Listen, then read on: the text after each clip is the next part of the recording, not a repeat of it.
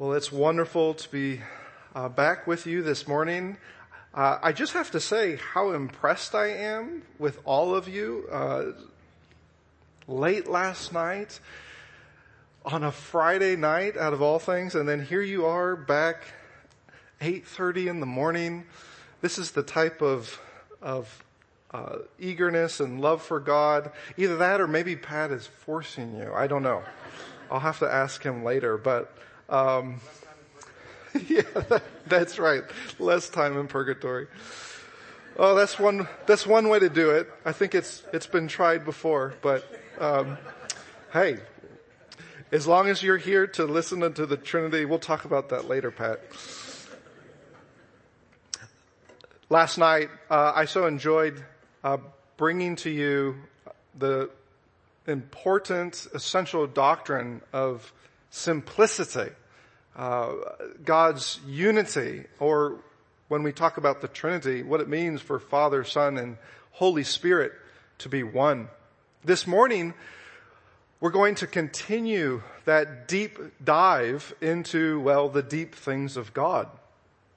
We mentioned this last night, but this, this glorious doctrine of eternal generation, a mysterious one as well. And today, we want to return to it to try to understand what, what is, what is it exactly that distinguishes Father from Son?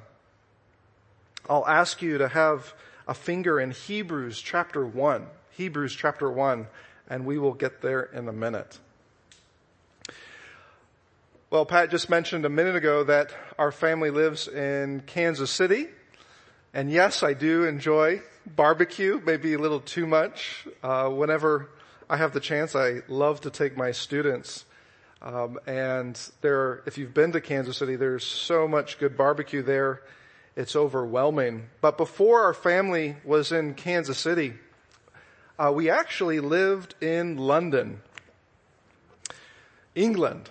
Uh, London can be a dark, dark place. The sun and all of its happiness it's blocked by those imposing gray skies.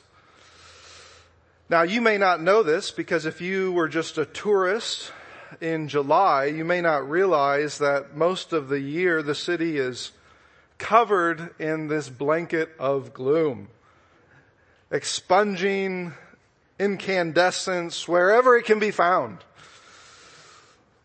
One year I was invited back to the States for a conference in Houston, Texas. And I'll never forget it.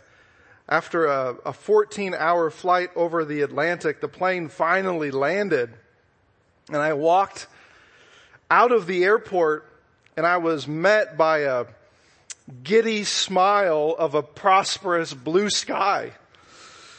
Its glistening sunshine was uh, coating my vitamin D deficient face. And I felt as if I had altogether been born again. Redeemed, brought back to planet earth after a, a dreary, dispirited exile and with a smile spreading from ear to ear. I would have kissed the grass I was standing on if it weren't for this police officer standing there looking at me as if I, uh, well, as if there were a bolt or two loose in my head. As if I were from another planet. On that happy day, I, I looked up and I just thanked the sun for all of its radiance did you know that light is one of the most important concepts in the Bible? In fact, it's even used to describe God. The author of Hebrews could have chosen any number of concepts to describe the Son of God, but he chose to open his letter with this one, radiance. Radiance. Except Hebrews uses light in a way that differs, at least in this passage, differs from other books of the Bible. You don't have to turn there, but think about the book of James for a minute. James chapter 1 verse 17, every good gift and every perfect gift is from above, coming down from the Father of lights, with whom there is no variation or shadow due to change. But notice here, James uses this imagery of light to differentiate between the unchanging, immutable creator of, of the great lights of the sky and everything else. Everything else that is changing or mutable in creation.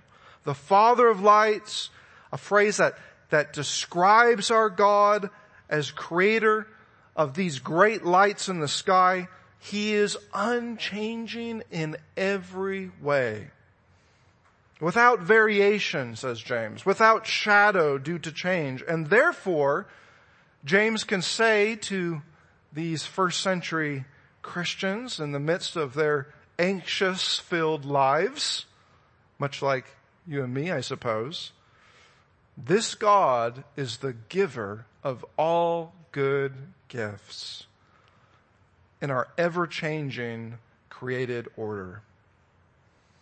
For all the biblical authors, there is a clear, indisputable distinction between the unchanging, immutable creator and his changing, mutable creation. A distinction that we dare not violate.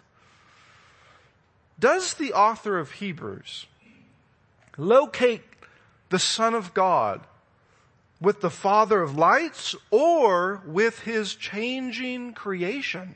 Have you ever asked this question? Have you ever thought about this? In Hebrews, the Son shares the same glory as God because he is the very radiance of God's glory, the exact imprint of God's nature. Unless we think otherwise, the author then identifies this same son with the creator himself rather than the creation. Naming the son as the one through whom God created the world. Look at chapter one, verse three. He goes on and says, He's the sustainer of the entire cosmos. He upholds the world by the word of his power. Did you know that the author of Hebrews is actually appealing to the Psalms? At the end of Hebrews 1, Psalm 102 comes into view, a passage that speaks of God as creator, concluding that what the psalmist says, well, this should be said about God himself the Son of God himself. Hebrews 1.10, you Lord laid the foundation of the earth. In the very beginning, the heavens, they are the work of your hands. The Son then is not to be identified with the creation, but with the Creator. The Father is not His Creator like creation in James 1. Instead, the Father is the Son's eternal source, or what some of our church fathers called the everlasting principle. I think this is why when you look at, say, Hebrews 1 3, describes the Son as the radiance, the radiance of the glory of God. As one theologian has said so well, as light naturally radiates its brightness so too God naturally radiates the, his Son. Lights and splendor are one. The Son is the resplendent effulgence of the glory of God. The Son is actually the ever-lucent, beaming effulgence of God and His everlasting immensity. A theologian by the name of John Webster said it this way, the Son is the self-diffusive presence of the one who is himself, remember what Paul says? Unapproachable splendor. God's glory is God himself in perfect majesty and beauty of his being. The glory is resplendent. Because God himself is light, he pours forth light. You remember our talk from last night when we looked at the Nicene Creed? When Nicaea describes the Son's begetting or the Son's generation from the Father, the one that is eternal, very different than ours. Did you notice the language that's used? It not only says this son is true God of true God, it says he is light from light. I don't think that our church fathers were speculating in, in some bad sense. They were echoing the biblical witness. Whether in the Psalms or New Testament passages, passages like this to describe, remember that phrase we learned? The Son's eternal relation of origin. What it means for Him to be Son. The Son is light because He is the eternal offspring of light. Here is our biblical and orthodox doctrine of eternal generation once more. But this time, it's wrapped in this beautiful imagery of light itself. Look at verse 3 with me for a minute. Because the author of Hebrews isn't done with you yet. The author goes on to switch metaphors from light to imprint. How fascinating. The Son is the exact imprint of God's nature. And once again, notice what once again, he's confirming the co- co-equality of this son with the father. Yes, as an imprint, he is not the same person as the father. Same nature? Yes, absolutely, but distinguished as the son who is from the father, much like an imprint from its originating template or source. This concept of imprint does not, and listen carefully, it does not undermine or distract from everything we learned about radiance, but it actually complements it in every way. For if he is the exact imprint, did you hear that? The exact imprint. Remember what Paul says in Philippians 2? In the form of God. Well then, if this is true, then he is begotten from the Father's nature. Nothing less than true God, representing the divine essence itself. Radiance of the glory of God, imprint of God's nature, both of these accentuate the Son's eternal origin from the Father's essence. Now, if we had loads and loads of time. I suppose it would take us weeks, perhaps. We could look at this idea in so many other ways. In my book, Simply Trinity, I call this the mosaic. Have any of you ever seen a mosaic? It's striking, isn't it? All the different colors, no matter where you stand in the room, it's almost as if you, you're seeing the same thing, but in a, from a new vantage point. There is a mosaic of eternal generation. In other words, it's not just a chapter and verse. We've sometimes missed this in the past. No, it's so much more. Scripture presents us from beginning to end with a mosaic. The language, for example, in John's gospel of begetting. Why does John keep using this language? He's referring he's assuming in so many ways that this is the son who is eternally begotten from the father. And here, even in Hebrews, we've seen this language of light. But if we were to survey the scriptures, you would see so much more of this colorful mosaic. John 1, what does John say? To open his gospel. This is the word of God the Word of God. John 5, Jesus himself says, well, he goes to this language of life. Just as the Father has life in himself, so he has granted the Son to have life in himself. Colossians 1 names the Son as the image of the invisible God. Paul, 1 Corinthians 1, I think here he's not doing something new, but he's building off of the foundation of the Old Testament, uh, Proverbs perhaps, Proverbs 8, which talks about wisdom. And here Paul says, Christ, who is this son? He's the very wisdom of God. Have you ever noticed the way that Matthew opens his gospel?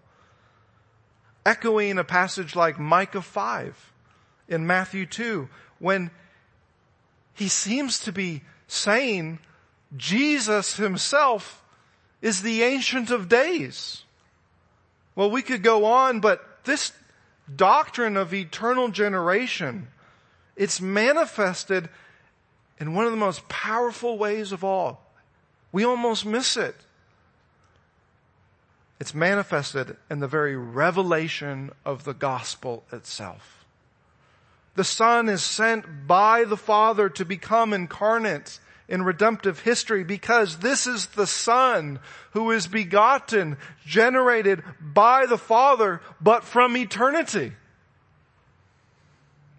Eternal generation is not found in a mere verse, but it's the warp and woof of scripture's entire story. I think this is a correction, isn't it? To maybe some of the ways that we read the Bible our eyes need to be opened to its broader horizons. But what does it mean exactly for the Son to be begotten or generated by the Father? Well, of course, this is a mystery, which makes it very difficult to describe, right? But maybe we could say this if we just had a sentence. From all eternity, the Father communicates the one simple, undivided divine essence to the Son. I hate to be the bearer of bad news, but in the last century, we have done a terrible job of preserving, confessing, understanding this truth. All too often we've either neglected it, rejected it, or tried to read something human into it projecting something of our own experience into it. And when approaching this mystery, we all too often humanize God in the worst ways. We need to be reminded afresh to rid our minds of anything carnal, anything impure when we approach this doctrine. Now what might that be? Well, I call these the nine marks of an unhealthy generation. Nine marks that should not characterize the eternal generation of the Son. These aren't new to me by, by any means. In fact, if you go back in history and look at some of the great thinkers of the past on whose shoulders we stand on, what we might call the Nicene tradition, named after that Nicene Creed. You'll see many of these pop out. Let me just mention them. We're just going to rattle through them. And then I want to focus on one of them that is extremely important. So these are nine things that eternal generation does not mean. And notice, when we are describing an infinite, eternal, incomprehensible God, sometimes the best way for us to understand anything at all is to understand what he is not. So what does eternal generation not mean? What can it not involve? First, there is no division in God's nature. The Father doesn't break off a piece of divinity for the Son. It also doesn't involve a multiplication of the divine essence. The Father doesn't multiply the essence so that the Son now has his own separate divine essence. There's also no priority and no posteriority.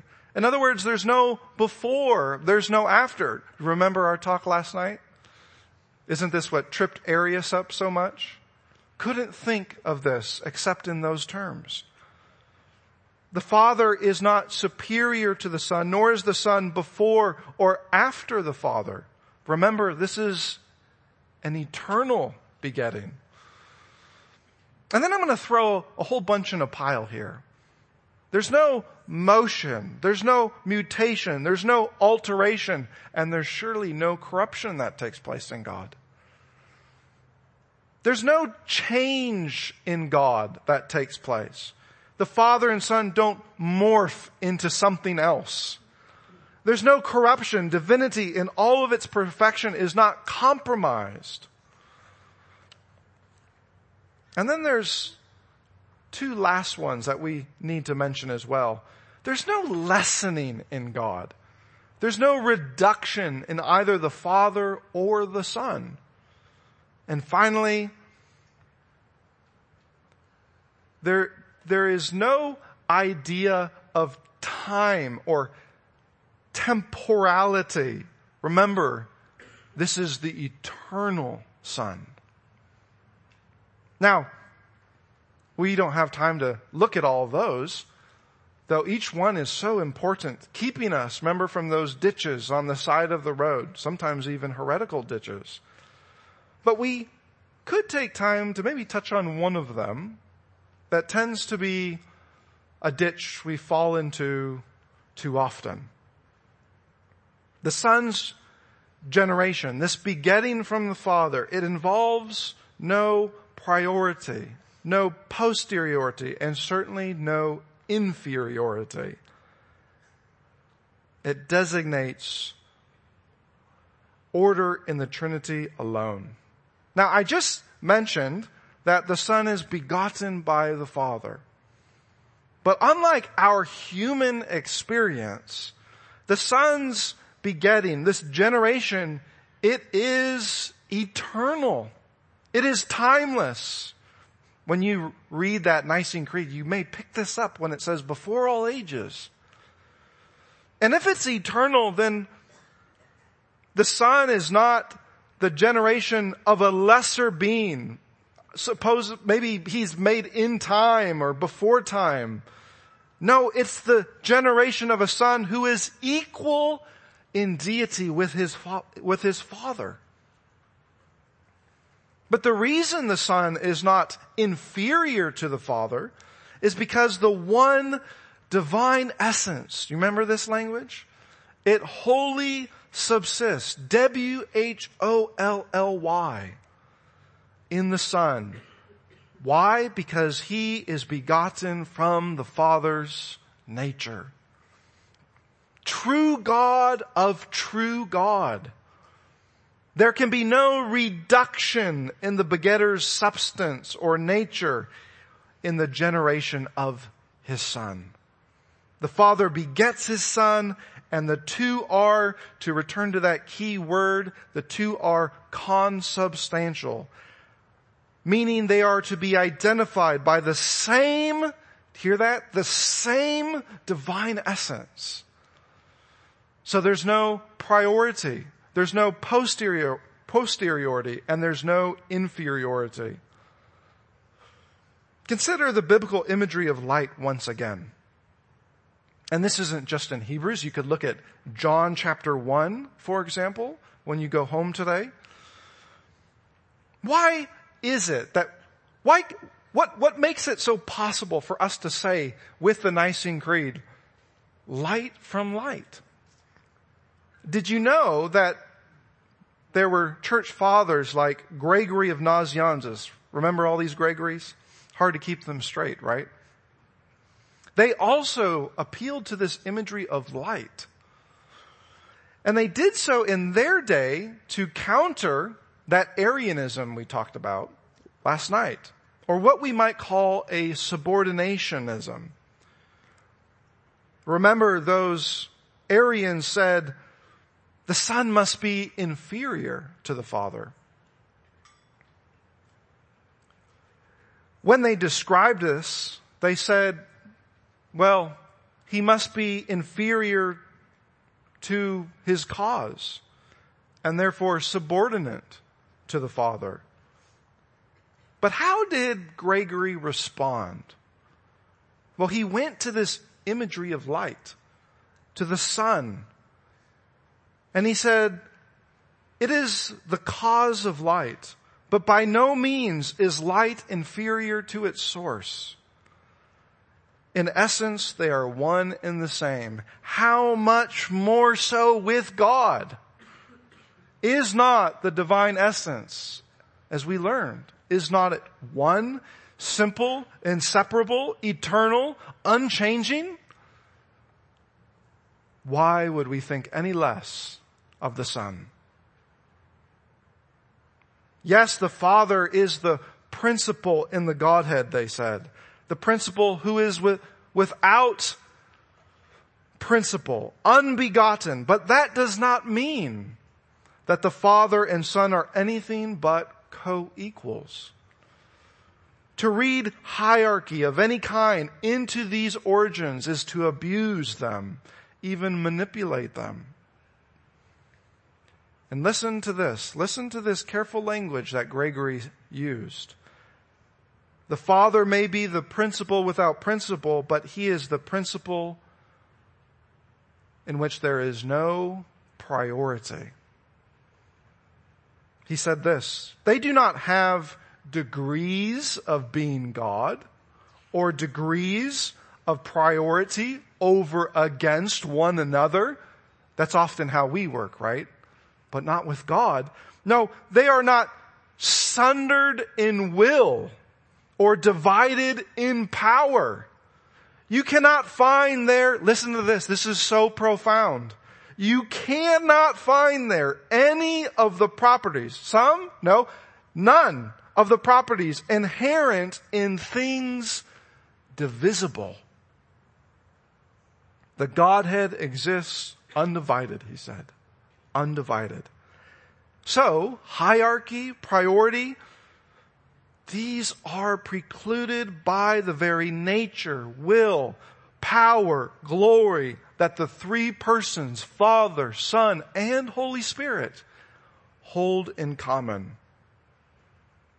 Unfortunately, some today have compromised the Son's unity with the Father in nature, will, power, and glory. They've tried to have their cake and eat it too, believing they can affirm the Son's equality to the Father, but still subordinate the Son to the Father. They do not merely have, say, the incarnation in view, or what we might call the, the whole economy of salvation, believing instead that, well, this Son, He's actually subordinate to the Father as son, apart from the world, apart from history, apart from salvation. Sure, he may be equal in essence, but he's subordinate in role, they say. The Father in this view becomes a greater glory, a greater authority, a greater supremacy than the Son. Now in light of all that we've learned last night and this morning, what are we to think of this? Maybe you've heard this before. Let me give you just a few pointers that I think can help us keep us on that road without swerving to the right or the left. First, we must be very careful, very careful that we don't assume that the persons of the Trinity are persons just like you and me. Isn't that where everything goes wrong? Just like persons in our human society.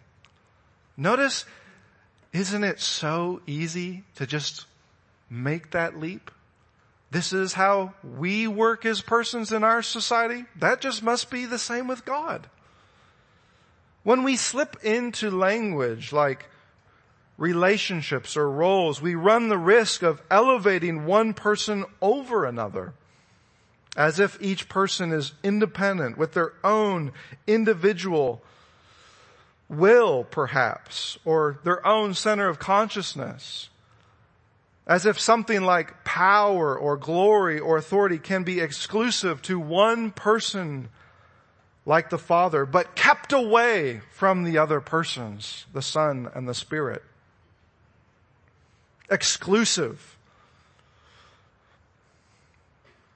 What am I saying? We need to be careful that we don't turn our biblical and orthodox Trinity into our social paradigm of individual agents that each require their own separate volitional faculties. To do so is to flirt with the heresy of tritheism. Let's not forget that the persons are distinguished by one thing alone. Remember this? I'm going to keep saying it. You're going to get sick of me saying it. Eternal relations of origin. If we insert anything else like roles of hierarchy, we compromise the one undivided, simple essence, will, power, and glory that Father, Son, and Spirit have in common. Here's another pointer that I think we need to pay attention to. We must play by scripture's categories rather than our own. And notice here, we're talking about how we read our Bibles. It doesn't get any more practical than this, does it? We must be careful to distinguish between God in Himself and God in relation to the world. That's been the problem of the last century. We have conflated this entirely. We've collapsed the two.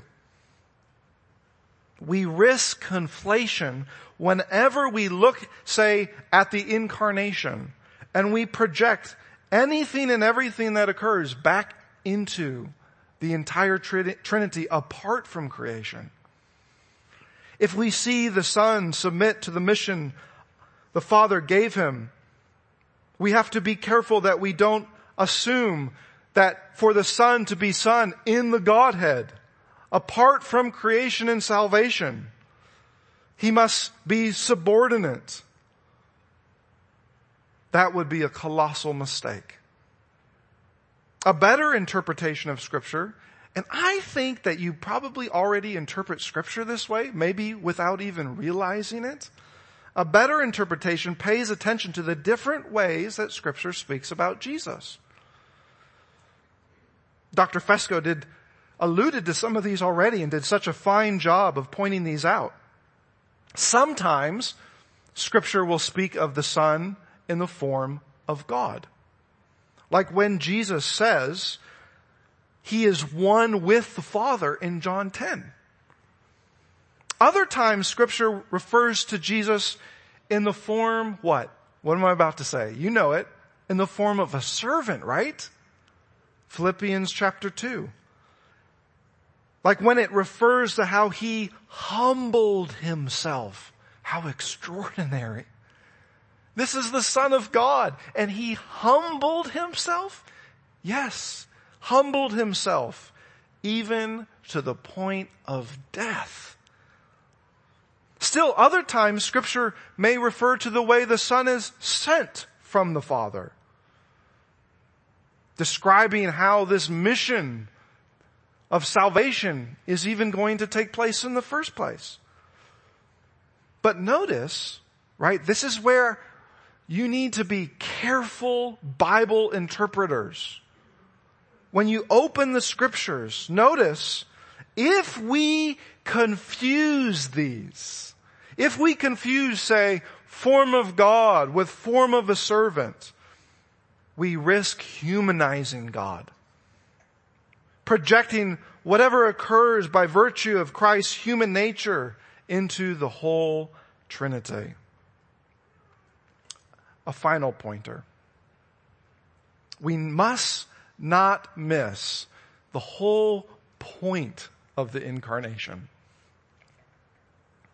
if Jesus' submission to the Father in the incarnation is something he does anyway, something that just defines him as son, in the Trinity apart from the world, apart from salvation, a mere continuation of eternity, then the scandal of the incarnation and its amazing grace, it's lessened, it's lost, it is cheapened.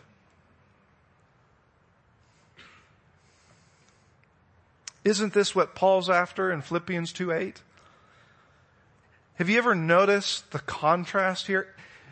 I'm afraid that we've read it so much, it doesn't, it doesn't make us cringe at the thought of it. Being found, notice what he says here, being found in human form, he humbled himself by becoming obedient to the point of death. Don't miss this. Obedience was not something that the son just does anyway because he is subordinate to the father, whether or not the world even exists. In the form of God as the eternal son. No, the son had to humble himself first. He had to be, to be incarnate to become obedient. Notice here the contrast in Hebrews 5 as well. Hebrews 5 8. This is striking. Although he was a son, although he was a son, he learned obedience through what he suffered. Incarnate, humiliating obedience is scandalous precisely because it's not something the Son of God does in glory within the immanent life of the Godhead apart from the world, apart from salvation. He did not obey for his own sake, but for yours, which is why this grace is so amazing to begin with. What then are the implications of this doctrine of eternal generation? What are the implications then, say, for your salvation? Let me just mention two. First, the new birth, regeneration. Unless he is born from the Father, from all eternity, we have little confidence that we can be born again and enter into the kingdom of this son. You remember Jesus' words in John 5 26? For as the Father has life in himself, so he has granted the Son to have life in himself. If this is not true, then the Son cannot give life to you who so desperately need it. Friends, this should empower your evangelism. We do not stand here holding out to, to the world a savior who hopes, who just wishes somehow, some way he can turn this world around. We hold out to a world lost in the death of darkness a savior who can raise the dead to life. I think it's for this reason that Augustine boldly summoned unbelievers everywhere to look to none other than the only begotten son.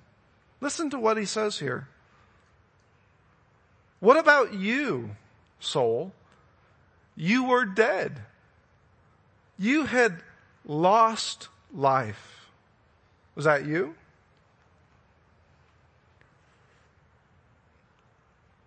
Is that you? Listen to the Father through the Son. Arise, receive life, in order that the life which you do not have of yourself you may receive in the one who does have life in himself. If Augustine's words sound strange to you, perhaps a more familiar tune will help. Maybe one you've, you sing every Christmas. Hark the herald angels sing. Do you remember the third stanza of Charles Wesley's timeless hymn? Hail the heaven born Prince of Peace. Hail the sun of Righteousness, S-U-N. Light and life to all he brings. Risen with healing in his wings. Mild he lays his glory by. Born that man no more may die. Born to raise the sons of earth. Born to give them second birth. apart from the only begotten Son, begotten from the Father from all eternity, we have no confidence, no assurance that we can be reborn. The sons of earth only receive their second birth if this Prince of Peace is heaven born. Second and last, what about your adoption? If Jesus is not the eternal, the only begotten son, as John's gospel says, do you have any hope? Do you have any right to be so bold to call God your father in the first place? Friends, only if he is the son of the father by nature can we boldly approach the throne of the Father by grace. The Father, through His Son, has accomplished our redemption, as Dr. Fesko taught us last night. And we, as a result, are the recipients of the Son's grace a thousand times over. Is this not what Paul assumes when he writes to the Galatians? Galatians 4? In the same way, we also, when we were children, we were enslaved to the elementary principles of the world.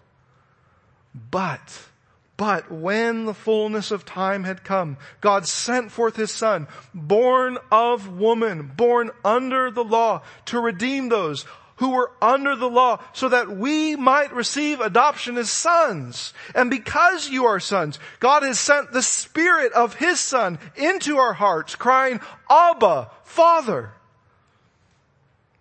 That is you. You have that privilege. We as His adopted sons have life in the eternal Son.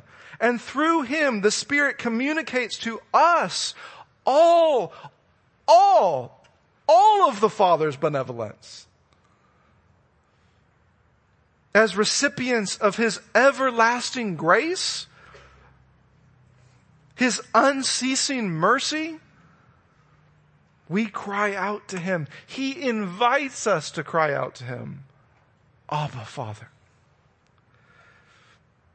With every confidence that you will be received as sons in his son. So you are no longer a slave, but a son. And if a son, then an heir through God. It is only because Jesus is the eternally begotten son that he is able and qualified to descend into the depths of this God-forsaken world, be born as a babe in a manger and ascend back to his father with a host of newborn sons in his wake.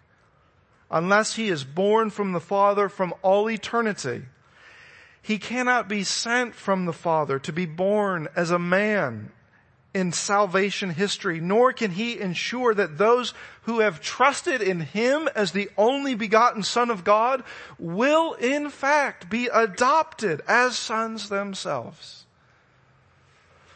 Apart from his eternal sonship, we have no hope that we might be adopted as sons and receive all of the benefits of our union with the Son, Jesus Christ. Amen? Let's pray.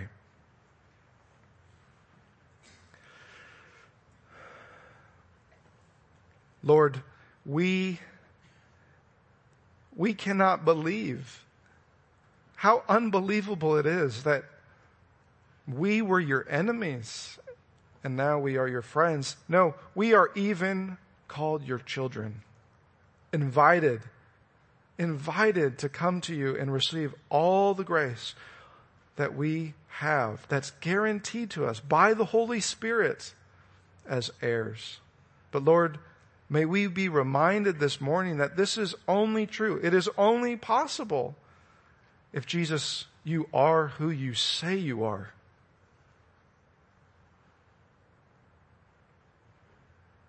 As we think about our union with Christ, may we never forget that you are the only begotten Son of God, begotten from the Father from all eternity. And on that we rest our hope. In the name of our Savior, amen.